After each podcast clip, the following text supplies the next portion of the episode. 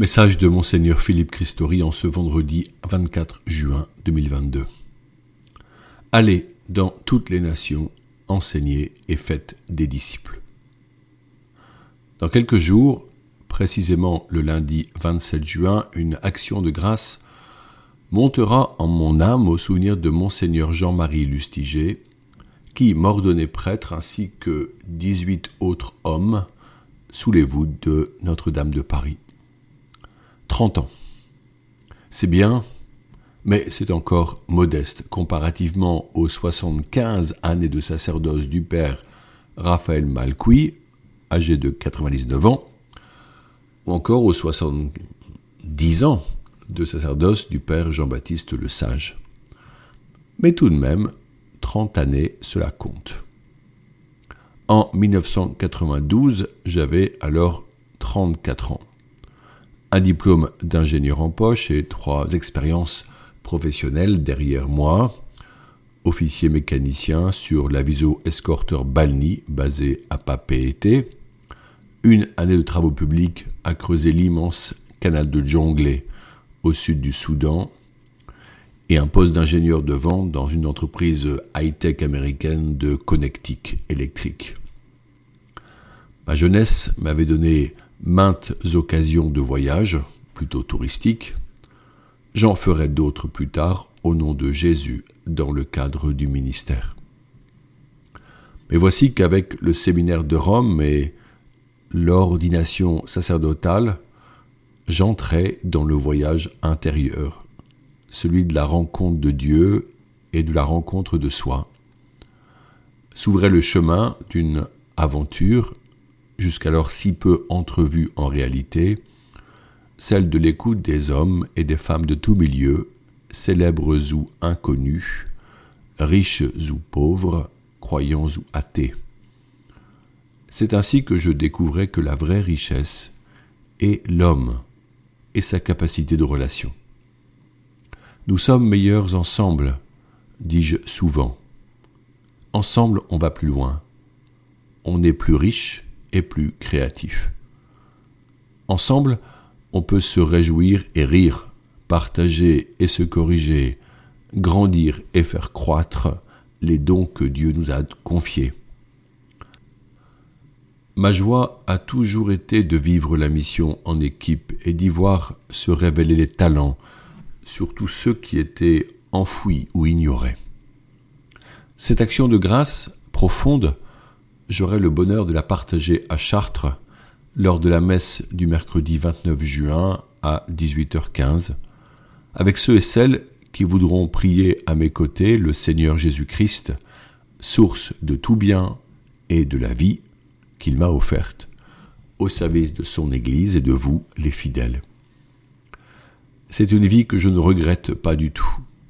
Elle porte un sens profond celui de l'humanité telle que Dieu l'a façonnée, fraternelle et solidaire, qui nous relie et nous réjouit en sa divine présence. Le lundi 27 juin, je partagerai cette action de grâce en allant à Ars, auprès du saint curé Jean-Marie Vianney, pour de brèves retrouvailles avec mes frères prêtres ordonnés ensemble ce jour-là. Nous ne manquerons pas de prier pour que des jeunes hommes entendent l'appel que leur adresse le Seigneur pour marcher à sa suite dans la voie du sacerdoce en notre diocèse de Chartres ou ailleurs.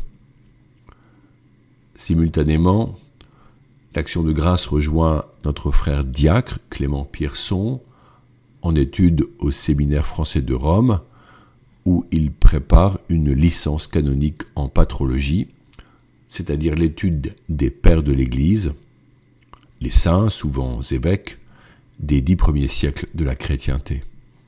L'ampleur du sujet est immense. Il demeure passionnant de comprendre comment ils se sont mis à l'écoute du Saint-Esprit dans des contextes si divers, au sein de l'Empire romain et durant le haut Moyen Âge, pour exprimer notre foi au peuple qu'il gouvernait.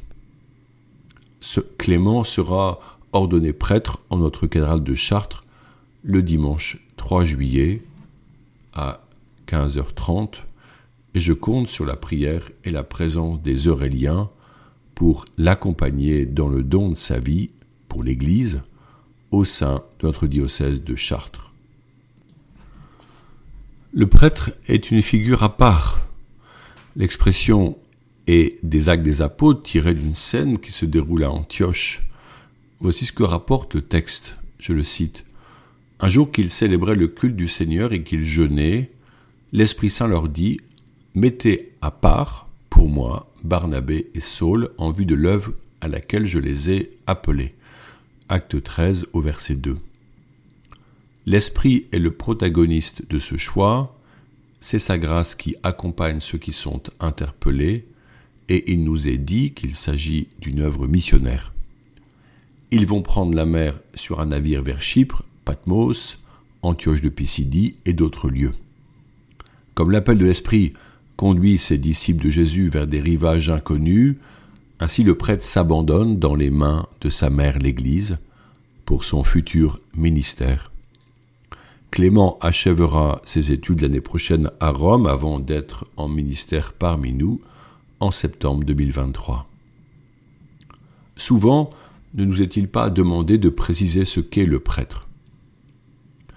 Il est un homme mis à part et pourtant appelé à être avec ses fidèles, tel un berger qui veille derrière, parfois au milieu ou encore devant son troupeau.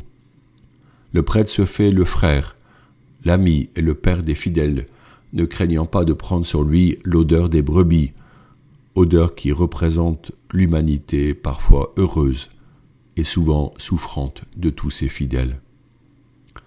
Le prêtre est mis à part, non pas pour être distant et froid, au risque de, paraître indifférent, mais pour célébrer au nom de Jésus-Christ les saints sacrements et premièrement la messe.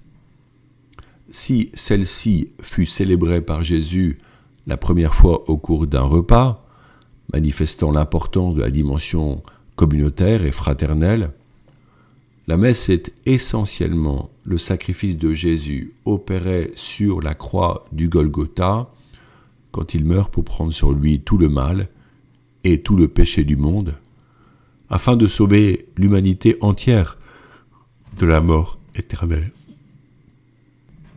Si nous croyons en Dieu, comme d'ailleurs bien des humains non chrétiens, catholiques, nous croyons que Jésus, Verbe divin fait chair, s'est offert lui-même dans un abaissement total pour sauver sa création et la reconduire au divin cœur du Père. Ainsi notre foi n'est pas un bonus pour une vie plus facile ici-bas, mais un don anticipant notre propre résurrection en vue de la vie préparée dans l'éternité. Cette perspective, dont le prêtre manifeste l'absolue grandeur en offrant sa propre vie dans un célibat pour le royaume, dit combien ce royaume importe magistralement. Il est notre destinée. Le prêtre se donne corps et âme comme témoin de l'amour infini de Dieu qui saisit toute sa vie. On comprend alors l'importance de la vie spirituelle, prioritaire face aux sollicitations matérielles. Avant d'être ordonné prêtre, l'homme est devenu d'abord diacre, configuré au Christ serviteur. Jésus n'avait pas hésité, lors de la scène que Saint Jean rapporte dans son évangile, à abandonner tout rang de dignitaire pour s'abaisser à faire la tâche du serviteur en lavant les pieds des disciples.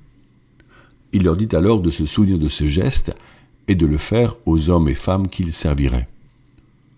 Le prêtre reste un diacre et dans la forme tridentine de la messe, le célébrant peut revêtir une dalmatique, vêtement liturgique propre du diacre, sous sa chasuble pour se rappeler que tout acte sacramentel est un service.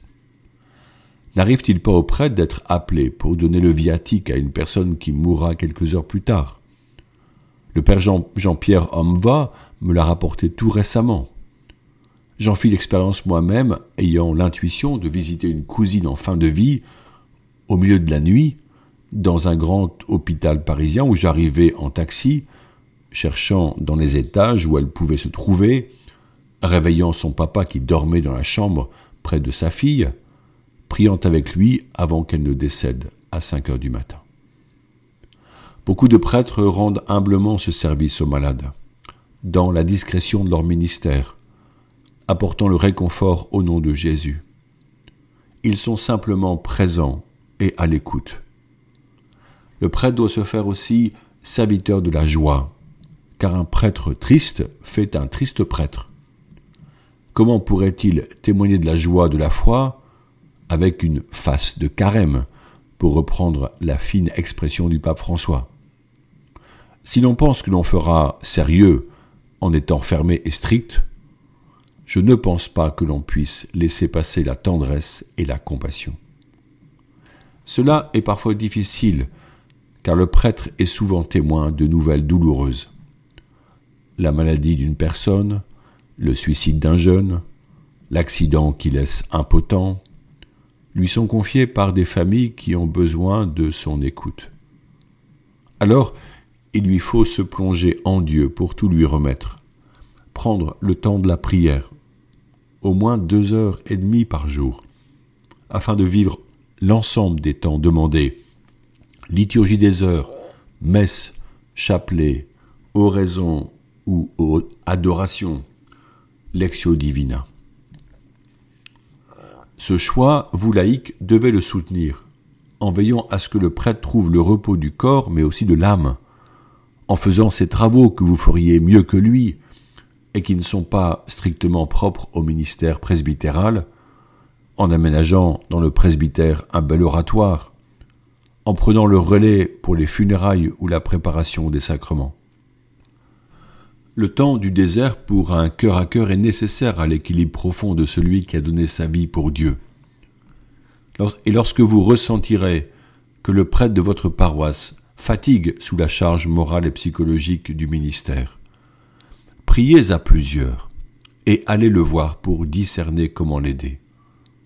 S'il refuse de l'aide, soyez délicat, mais insistez en lui proposant un vrai plan repos dans le Christ.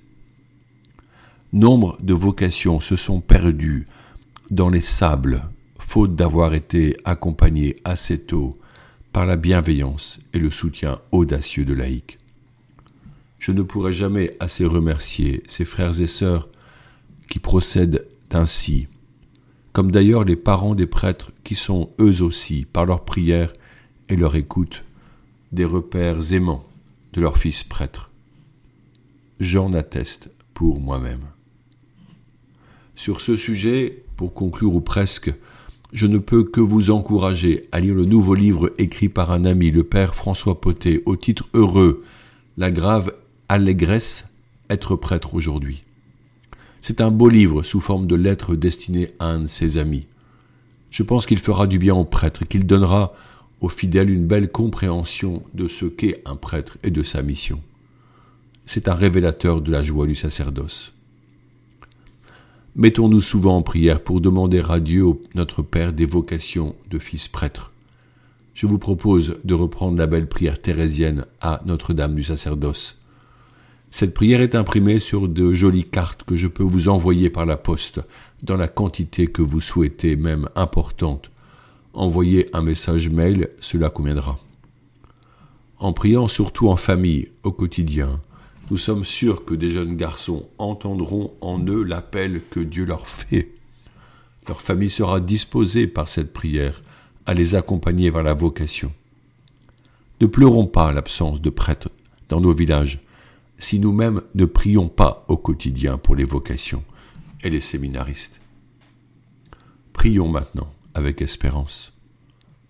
Vierge Marie, Mère du Christ prêtre, Mère des prêtres du monde entier, vous aimez tout particulièrement les prêtres, parce qu'ils sont les images vivantes de votre Fils unique.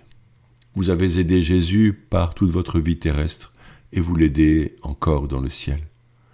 Nous vous en supplions, priez pour les prêtres. Priez le Père des cieux pour qu'il envoie des ouvriers à sa moisson. Priez pour que nous ayons toujours des prêtres qui nous donnent les sacrements, nous expliquent l'évangile du Christ et nous enseignent à devenir de vrais enfants de Dieu. Vierge Marie, demandez vous-même à Dieu le Père les prêtres dont nous avons tant besoin. Et puisque votre cœur a tout pouvoir sur lui, obtenez-nous, ô Marie, des prêtres qui soient des saints. Amen.